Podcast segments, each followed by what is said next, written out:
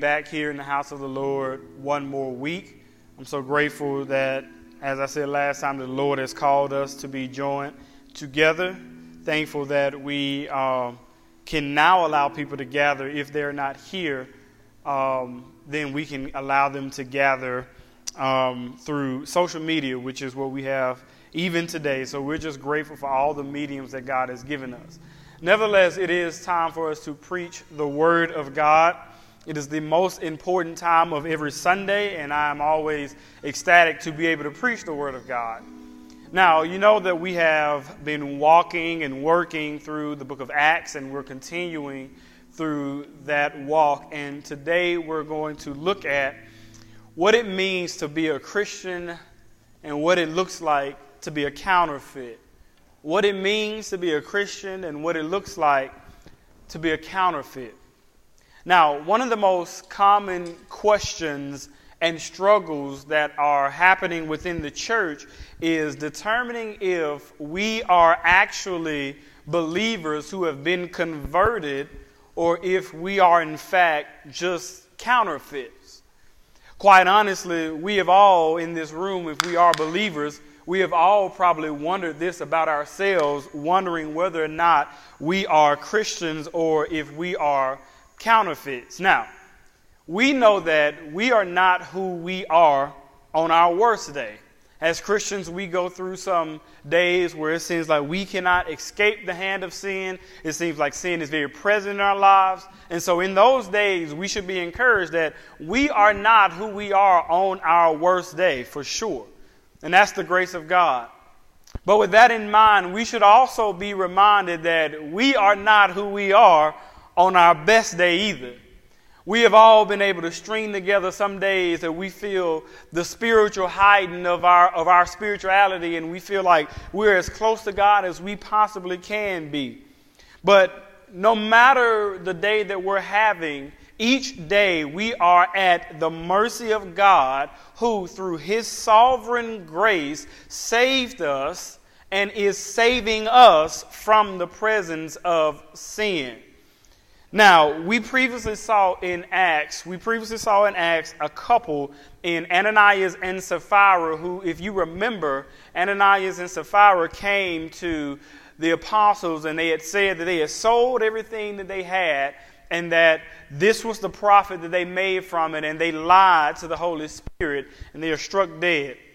Now, you remember as we looked, we don't know that there was actually a profession of faith that occurred through these two because the Bible never shows us that there is actually a profession, but it does show us that they are at least gathering with other believers and are bringing their, their belongings and the earnings from those belongings. But we cannot say with surety that there was actually a profession of faith.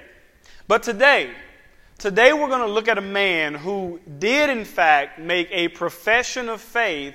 And we're going to assess that if this man who made this profession in Jesus Christ, though he makes some egregious missteps, we're going to analyze and look and see if we can determine whether or not this man was a Christian or a counterfeit. We're going to look at his response and see if his response was emblematic of a person who had truly been changed by Jesus Christ or someone who just repented because they were sad they got caught. So let us look in the Word of God in Acts chapter 8, verse 9. And there was a man named Simon who had previously practiced magic in the city and amazed the people of Samaria saying that he was, some, he was somebody great. They all paid attention to him, from the least to the greatest, saying, This man is the power of God that is called great. And they paid attention to him because for a long time he had amazed them with his magic. But when they believed Philip as he preached good news about the kingdom of God and the name of Jesus Christ, they were baptized, both men and women. Even Simon himself believed, and after being baptized, he continued with Philip and seeing signs and great miracles performed, he was amazed. Now, when the apostles at Jerusalem heard that Samaria had received the word of God, they went to, the, to, to them, they sent to them Peter and John, who came down and prayed for them that they might receive the Holy Spirit, for he had not yet fallen on any of them. But they had only been baptized in the name of the Lord Jesus. Then they lay their hands on them and they received the Holy Spirit. Now, when Simon saw that the Spirit was given them given through the laying on of the apostles' hands, he offered them money, saying, Give me this power also, so that anyone whom I lay my hands may receive the Holy Spirit. But Peter said to him, May your silver perish with you, because you thought you could obtain the gift of God with money. You have neither no part nor lot in this matter, for your heart is not right before God. Repent, therefore, of this wickedness of yours, and pray to the Lord that, if possible, the intent of your heart may be forgiven you. For I see that you are in the gall of bitterness and in the bond of iniquity. And Simon answered, Pray for me to the Lord, that nothing of what you have said may come upon me. Now, when they had testified and spoken the word of God, the word of the Lord, they returned to Jerusalem, preaching the gospel to many villages and of the Samaritans. Let's pray. Father God, it's another time for the Word of God. We thank you for the Word, Lord. As we dive today in the life of Simon Magus, Lord, we pray that you will reveal to us not just the standing of, of his relationship with you, God, but that you will cause us to examine the standing of our relationship with you as well, God. That it will not be built on anything that's counterfeit, that it's not built on a facade, but that it is built on the truth, a life that has been regenerated and that has turned to repentance and salvation. We thank you, Lord. In Jesus' name we pray. Amen. Now, for a number of years and a number of years ago, I actually worked at the bank. And I've worked at two banks, but when I first began working in the bank, I worked in Gardendale as a teller. Now, during that time, and anybody who knows this has ever been a teller, one thing you learn about being a teller is they teach you how to spot counterfeits. In fact, the most common counterfeit that we are called to spot is hundreds. The reason we are called to spot $100 bills is because if we can't tell that hundreds are counterfeits, then it causes the greatest loss to the bank. So we are drilled as when we were in the banking industry, we were drilled on spotting counterfeits, but nothing more than $100 bill counterfeits. Now, during this same time, there was a man in all of north central Alabama who was going around and he was handing out such real looking, genuine looking counterfeits that they were getting passed through all of the circulation of money. People were not noticing them. We were receiving them at the bank and marking them as we were told to do. And even when we marked them, we still couldn't tell that they were counterfeits.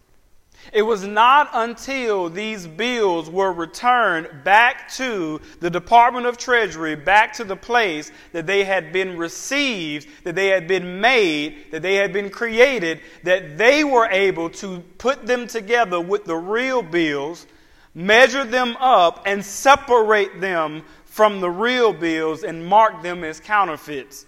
It is not until they were returned to their maker that the maker could identify them as real or counterfeits. It reminds me of what Jesus says is going to happen because he says that in the Bible, there are many of us, even in the church today, who have grown up appearing to be wheat. But he says we've been tares the whole time. Now, we don't necessarily get the reference of the wheat and the tare, but just know wheat and tare look just alike, but they are not alike.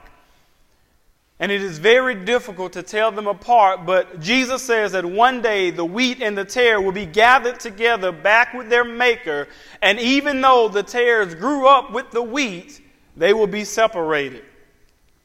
I will tell you something interesting about those bills. Those bills cannot get back to the Department of Treasury and say, but we got passed through bank after bank, through retail store after retail store, they will not be able to say, but we deceived so many people. So many people thought that we were genuine. No. It does not matter how many people they're able to deceive, they were never real. And they're separated and they're thrown away.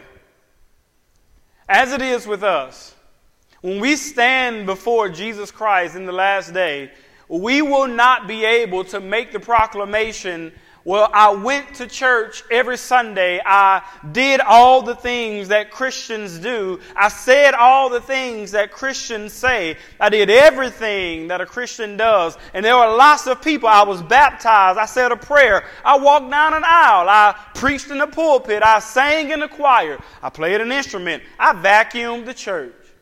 None of those things will be able to justify them. Because at the end, if you are, in fact, a counterfeit, God will know.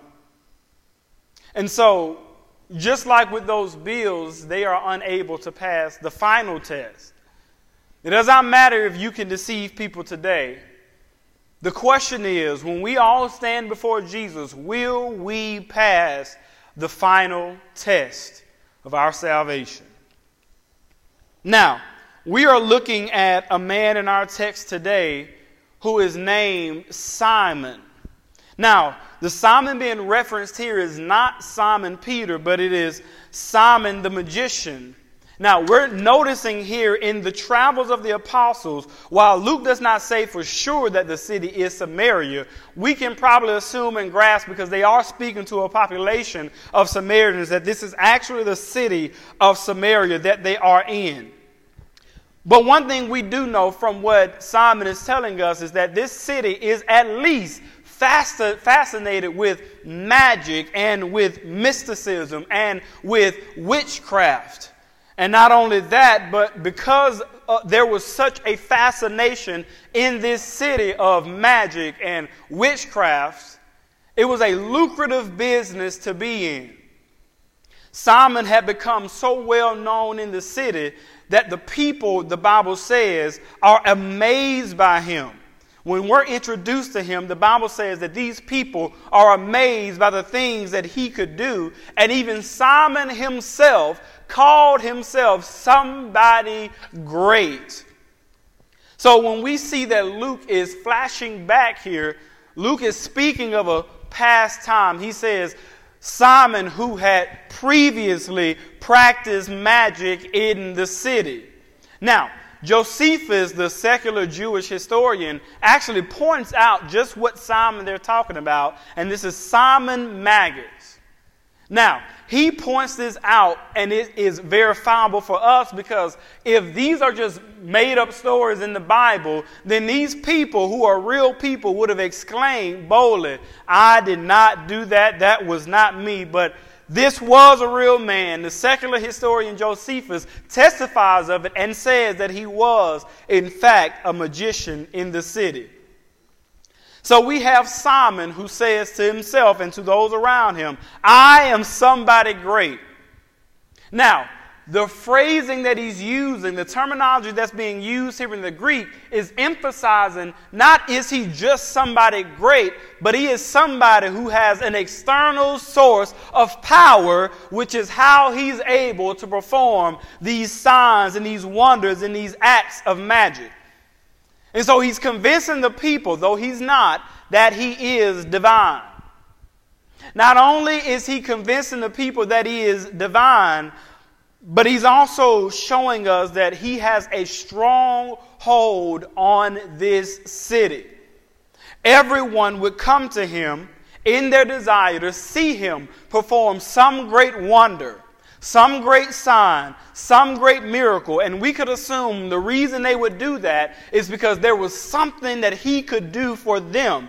Whether it was actually something happening or something that they had psychologically convinced themselves something was happening, he had convinced these people that he had a divine source of power.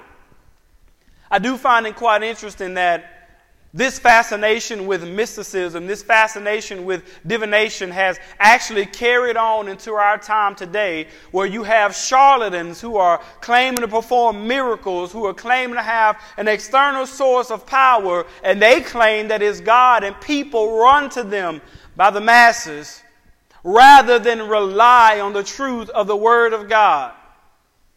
Now, is Simon truly divine or not? No. Simon is not a magician. Simon does not have any power. Simon is not a mystic. Simon is a pretender. In fact, one of the clues into the life of Simon is not just that he is a pretender, he is an expert pretender. Even when he was a magician, he pretended to be able to do something that he wasn't able to do. It reminds me of when Moses stood before Pharaoh, and as God allowed Moses to perform sign after sign, wonder after wonder, the magicians of Pharaoh pretended to replicate these signs and wonders. They didn't actually do it. But when he performed the final great miracles, signs, and wonders, they couldn't replicate those because they could not measure up. So, in the same way, Simon has no power. He is not a magician. He has no supernatural source. He is a pretender. But it does say that he is well respected in the city because they are following him because of his ability to perform magic. Now, this should remind us why people were so fascinated with Jesus as he's able to perform sign after sign, miracle after miracle, wonder after wonder. And many people came to him not because they wanted the man, they wanted the miracle. What does Jesus do? Jesus condemns any people that come to him. He says, You seek a sign. He didn't want people that were there for him for the miracle. He didn't want people who were there for the sign. But that's what they wanted. But then with Simon, his whole stranglehold, his whole plan, the foothold that he had in that city, it gets thwarted. It gets thwarted because of one man. And that man is going to be Philip. Now, we should recognize the name of Philip because Philip came when they appointed the seven leaders. Philip is one of the ones that they appointed. In fact, we can almost argue that the same effect that Stephen was getting ready to have on the cities, that's the effect that Philip is going to have. As he is going through city after city, bringing these people the gospel. Now, when Philip arrives, the Bible says that the people who were following Simon they stopped following him. And they began following Philip because not only had, was he able to perform signs and miracles and wonders, but he brought them the freedom in the truth of the gospel. Now, in all of the people who are converted by the preaching, we cannot ignore that the Bible says that Luke writes that even, and he puts the emphasis there, even Simon himself believed and was baptized and continued with Philip. So we see supposed regeneration, we see a baptism, and we see supposed discipleship. Now, this is where we truly need to look and figure out if he was actually converted or if he was a counterfeit. So let's look at the nature of Simon's conversion here. Point number one for today. He may have seen Philip as a moneymaker. Simon may have seen Philip as a means to make money. Now, to you, this may seem like a cynical approach, and you say, well, look, we don't know what his actual intentions were, but we have to know that the people who welcomed him into the church would have wondered the same thing about him. Listen, we remember when Paul is converted, through, though through more egregious circumstances, when he is converted, he had both Jews, Gentiles, and Christians who all questioned whether or not he had actually been converted. They all questioned whether or not his salvation was legitimate. And Luke makes an interesting note here, and I think it is either to set us up for what is to come or to make a point about the standing of one Simon. What does he say? He says, And seeing the signs and great miracles performed, he was amazed. Now, let me show you something that's happening here with the language hint that he's using. The same word that is used for the amazement that the people had who were astonished by the magic that Simon was able to do, Luke says is the same way Simon felt about Philip. He was feeling this amazement, this astonishment. And in the commentary that I read, it said, it's what you would feel about a rock star. It's what you would feel about a celebrity. That awe and that amazement is not that he knew that there was something genuine in it, but he knew that Philip had something that he wanted.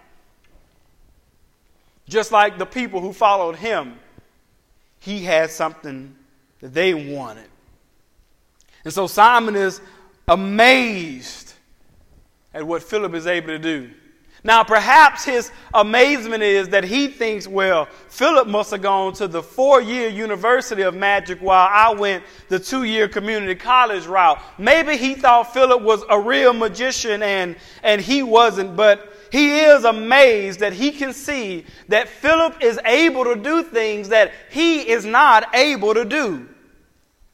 So if you're Simon, you think, this is the opportunity of a lifetime. I don't have any real magic. I don't have any real power, but this man does.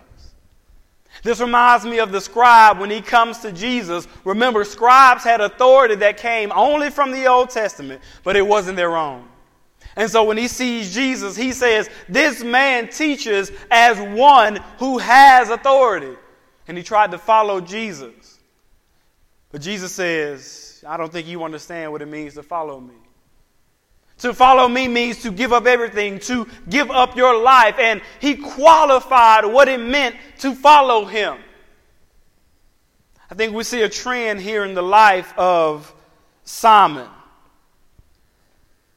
But you notice in this case that the people in the church, namely Philip and the others, they don't exact the gospel the way that Jesus does, and this should be a lesson for us as the church. What do they do? They welcomed him in as an invited guest. They welcomed him in as a member of the church. But don't be deceived. They would test his motives. But I want you to think about it like this we as Christians are not in the game of deciding whose conversion is real and whose conversion is fake. That job is reserved for God and God alone. We should always anticipate, we should always hope that anybody who claims that they have been converted, that that conversion is real. That should always be our hope. We should never be pessimistic about one person that comes to Christ because if there is one person that Jesus cannot save, then there is no person that Jesus can save. So, anytime anybody demonstrates and says that they are a Christian, we should welcome them. But we should also give them an opportunity to demonstrate whether or not their conversion is real. We should not just let them go and let them free and let them do and let them serve, but we should give them opportunities. We should disciple them. We should test them. But we have to let them in the fellowship. We are not the judges, people, of who is let in the church, and we are not the judges of who gets let out. But once they claim to be a part of the church, it is our God given responsibility to judge and assess their lives. Now, I'm not making that up. That comes out of 1 Corinthians 5 and 12. This is Paul speaking. For what have I to do with judging outsiders? Is it not those inside the church whom you are to judge? God judges those outside. Purge the evil person from among you. That is the call. You read it in Scripture. We are absolutely called to assess the confession of people around us who name themselves as a brother or a sister. Now, the flaw, the mistake that many believers make is that they, the basis of that judgment is the life that they live. It is the things that they are sensitive to. But that is not how we assess one another. We assess one another on the basis of the way that we assess ourselves, and that is we judge our lives against the Word of God. And in the same way, if anybody claims to be a brother or a sister in Christ, we judge that confession against the Word of God. We must honor their profession, but we must also keep a watchful eye on them. Now, some people may think, well, this is a little too extreme, but we cannot have any outsiders who are inside because it gives them a false sense of security. So, how do we know if someone is truly converted or not? Point number two we must see how they live. We must see how they live. In this case, with Simon, we must see how he lives. Look at what happens after his conversion. As he is still following Philip, he comes along. And Peter and John come down, and they are with another group who had not yet had the Holy Spirit fall on them because they weren't present at Pentecost. Now, you remember, we had talked about this before. This is another sect of Jews who weren't present at Pentecost. So Peter comes to lay hands on them so that they will receive the Holy Spirit. Now, Simon sees Peter laying hands and he sees that something happens that he has never witnessed before. He sees men and women alike overcome by the power, the dunamis power of the Holy Spirit. Now, let's look here with some insight on the condition of Simon and see if his heart is really where we could say that it was in right relationship with God. Now, what do we typically see when a miraculous act is performed? We typically see people, one, who are in great fear of it, but then immediately they say, What must I do to be saved? What must I do to inherit eternal life? How can I have Holy Spirit? How can I have the indwelling of Holy Spirit? But that's not what Simon says, is it? Nope. What does Simon say? Simon doesn't say, How can I be filled with the Holy Spirit? Simon says, Simon says, Simon says, how can I have the power to give it to other people? Well, wait a minute. This is a man who is claiming to be regenerated. This is a man who is claiming to have repented, yet his actions reveal that his heart was just in it for the power. We would have understood if he said, What can I do to have the Holy Spirit like you just gave those people? But he says, I want the power that you just had. Now, this is a clue. This is a clue for us. He claims to have been redeemed, he claims to be regenerated, but his actions don't show that. Now, the thing that we have to wrestle with is this How do we know that Simon wasn't just an immature believer? He had just been converted. Perhaps he didn't quite understand. Perhaps he didn't know enough. And we give space for new believers and new converts to make mistakes. That's why they're in the church for correction, for reproof, for training in righteousness. That's why we're here. So, how do we know that he wasn't just an immature believer? I think we have to look at Peter's response. Look at how Peter responds to him. He doesn't respond to him as a brother who is in error or one who is in the faith who has gone astray, but he warns him that unless he repents, he will be condemned. Commentator J.B. Phillips put it like this, and he characterized the rebuke of Peter this way To hell with you and your money. That is what Peter says. Now we know, let's be clear, who is repentance for? Repentance is for both the unbeliever and the believer, but for two totally different reasons.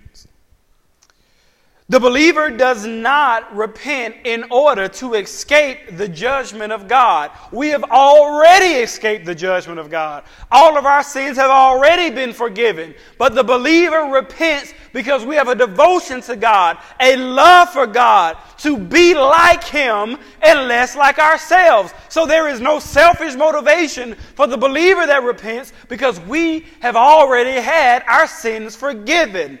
But because we love Him, we want to be just like him. So when we see sin and error in our lives, it grieves us, but it grieves us to turn away from that sin and that error in our lives. That is why the believer repents. But why does the unbeliever repent? I think we see it in how Peter responds. The unbeliever, which every single one of us at one time in our lives were, the unbeliever repents so that they will not be condemned. If you are outside of the family of faith, then if you don't repent, you will be condemned. John 3:17 For he who does not believe is condemned already. Repentance saves us, regeneration saves us from the wrath of God and the condemnation of God. So that should give us some insight because Peter doesn't tell him, repent so that you can grow in Christ. He says, repent so that you will not be condemned. He tells him to turn away so that he is not condemned. In other words, the believer doesn't repent so that their sins may be forgiven, but they carefully acknowledge that sin, confess that sin, and turn away from that sin. It is not common enough in the life of people who claim to be Christians that they are repenting. What we have seen far too often in our day is excuse after excuse after excuse for the myriad sins that Christians find themselves in. Not just find themselves in, but make a practice of that sin. If you have truly been regenerated, you should be an expert at repentance. So you want to say, well, how can we spot true repentance? Because you should know what it looks like. And if you don't know what real repentance is, then I may have some bad news for you. So he is told to repent and pray that if it is possible, that the intent of his heart will be forgiven. Peter doesn't say, You've been forgiven, brother. He says, so that the intent of your heart may. He says, I don't even know if it will be. If it's possible, let it be forgiven. This doesn't sound like a man who is a believer. Now, what's interesting here is that Peter is the same one who pronounces the rebuke on Ananias and Sapphira, and while there are similarities, there are great differences. The similarity is that they are both, they are all told to repent. The difference, Ananias and Sapphira didn't. When told to repent and confess the sin, they denied it and they lied and they were dead. Simon says to appear that he wants to repent.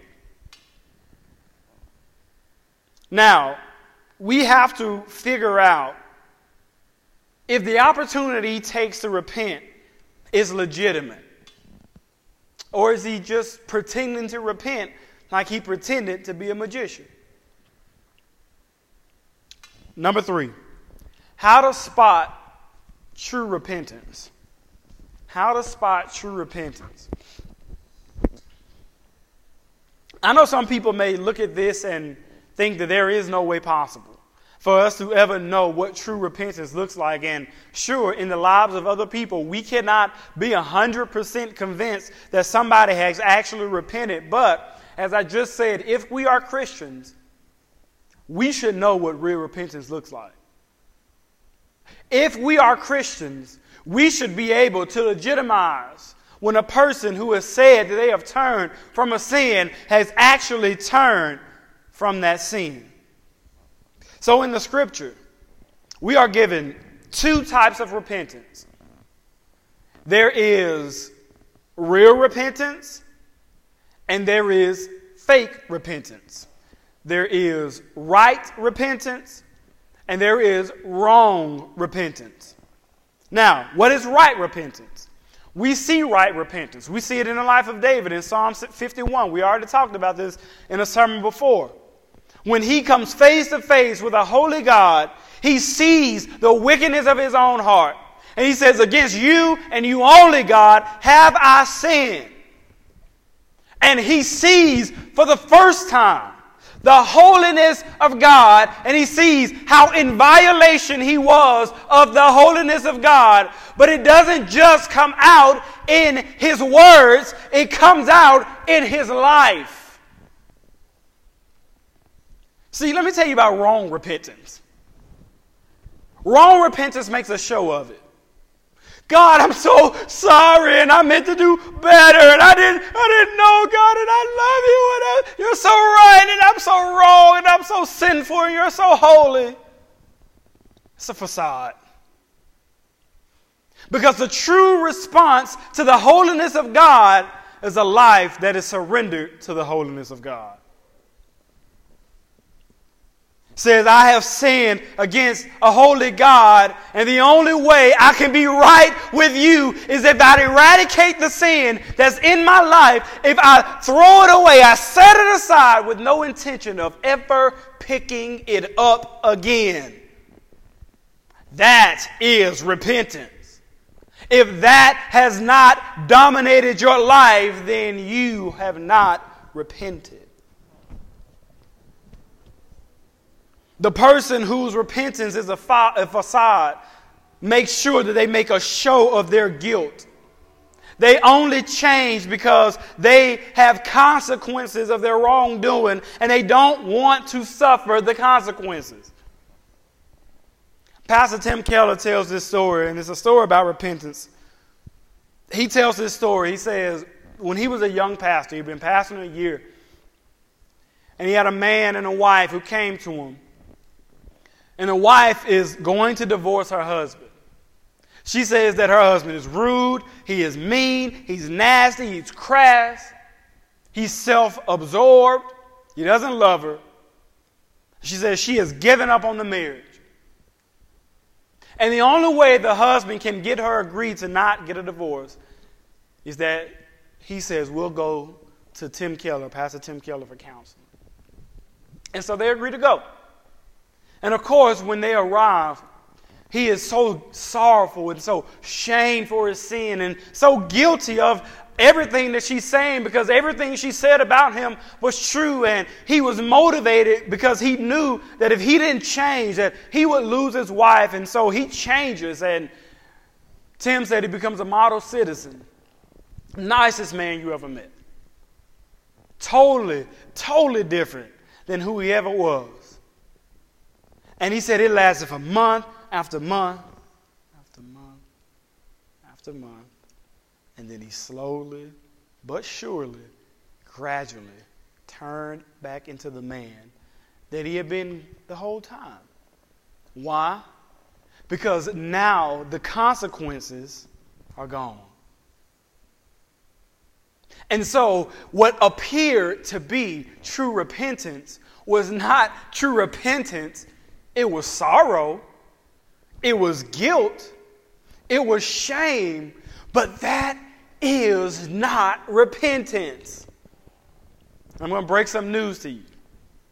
It doesn't matter how shamed you may be of your sin.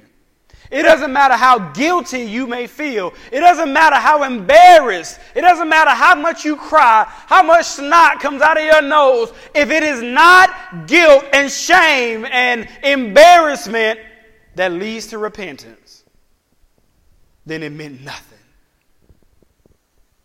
If we only change so that we do not lose our spouses, so that we do not lose our jobs, so that we do not lose our pulpits, so that we do not lose our 401k, so that we do not go to hell,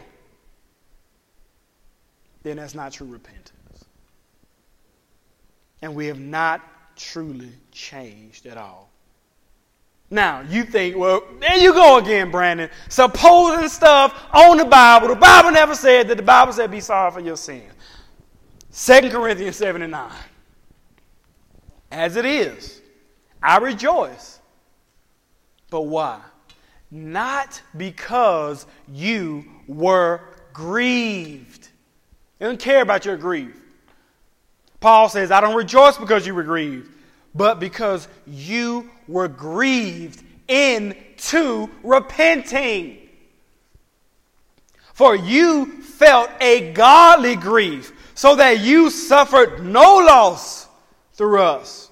For godly grief produces a repentance that leads to salvation without regret, whereas worldly grief produces death. What does he mean by worldly grief? Anything that you've grieved over, no matter how wrong you were, no matter how wrong you felt, no matter how sinful you felt, if that grief did not cause you to turn into the welcoming arms of Jesus Christ, you have yet to repent. Paul tells us here this is what true repentance looks like. It is not just toiling and grieving over your sins, but it is doing so in a way that leads to real change. Not a simple laying it aside with it in the corner of your eye, always thinking about it, but it is eradicating that sin. So let's conclude. Is Simon really a believer who's repentant. What say you? Let's look at what he says. How about that? And he said, Simon answered, after being told to repent, pray for me to the Lord that nothing of what you have said may come upon me. Wait a minute. He says, Pray for me so that I don't have to suffer the consequences that you have just described because those sound horrific. He doesn't say, Pray for me because I'm in error, because I'm wrong, because I see myself as wrong, because I need the righteousness of Jesus Christ. He does not say that. He says, What you just described is horrible. Pray for me so that I don't have to suffer that. Is that true repentance? Of course it's not. Of course it isn't. I don't want what you to have what you just said is going to happen. So, out of fear I'll be judged, will you pray that it doesn't happen? It's not true repentance at all. It's not even close. So, what do we learn here? This is what we learn. We learn that it is just as easy to profess the faith. It is even easy to walk with people who are in the faith. It is easy to feign repentance. But in all that, it's never legitimate. Now, it should be, honestly, the great fear of us all Lord, am I a counterfeit? Am I in love with Jesus Christ? Has my life been transformed by it? You say, well, I shouldn't walk around feeling that way. Well, the Bible tells us, examine yourself. And the word is the, the present imperative constantly. You are constantly examining, examining, examining yourself to see if you are really in the faith. Tells us to work out our salvation with reverence, with fear, and with trembling. We should all be concerned that we're Christians and not counterfeits. But this is the hope. This is the hope for all of us. If you have sorrow over your sins, And if that sorrow has led to real change and repentance in your life, then guess what? You're saved. You are a Christian. And there is nothing that God will do to renege on that promise. You are redeemed, and nothing can separate you from that love, and nothing can take it away. That is our hope, is that we are real. Let's pray. Father God, we thank you for the word today. God, you have shown in us, to us, in the life of Simon, how easy it is to to deceive ourselves. You have shown us how easy it is to think that we are Christians when we are not. You have shown us how easy it is to do the stuff and say the things and walk the walk, but God, that does not make us a real Christian, God. What makes us real Christians is that we have the righteousness of Jesus Christ imputed to us and that we have been transformed from the inside out into newness that we've been regenerated and that we are repenting. And that it is real, true, genuine, legitimate repentance that leads to salvation. God, so our prayer today is that if there is anybody in this room who has claimed to be a Christian, if there is anybody who is watching who has claimed to be a Christian, but they know that they are not in right standing, that their life is not dominated by repentance, God. No matter how they serve in this church or any church, God. No matter how long they've gone to church, Lord, if they do not have a real relationship with you, God, let this sermon be the conviction that they need to walk with you, God, to turn from their sins and pass from death to life Lord, there are Christians who are in this room who have struggled with repentance, God, who have struggled with change, God. Remind them today that because we have the power of the Holy Spirit, you have given us everything that we need in order to change, and that we do not have to continue in sin. You already died for that.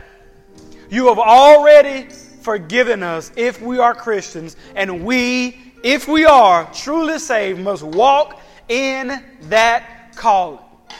And while we would never be sinless here on earth, we should sin less. That is our prayer. And it is in the matchless name of Jesus Christ that we pray. And everybody said, Amen.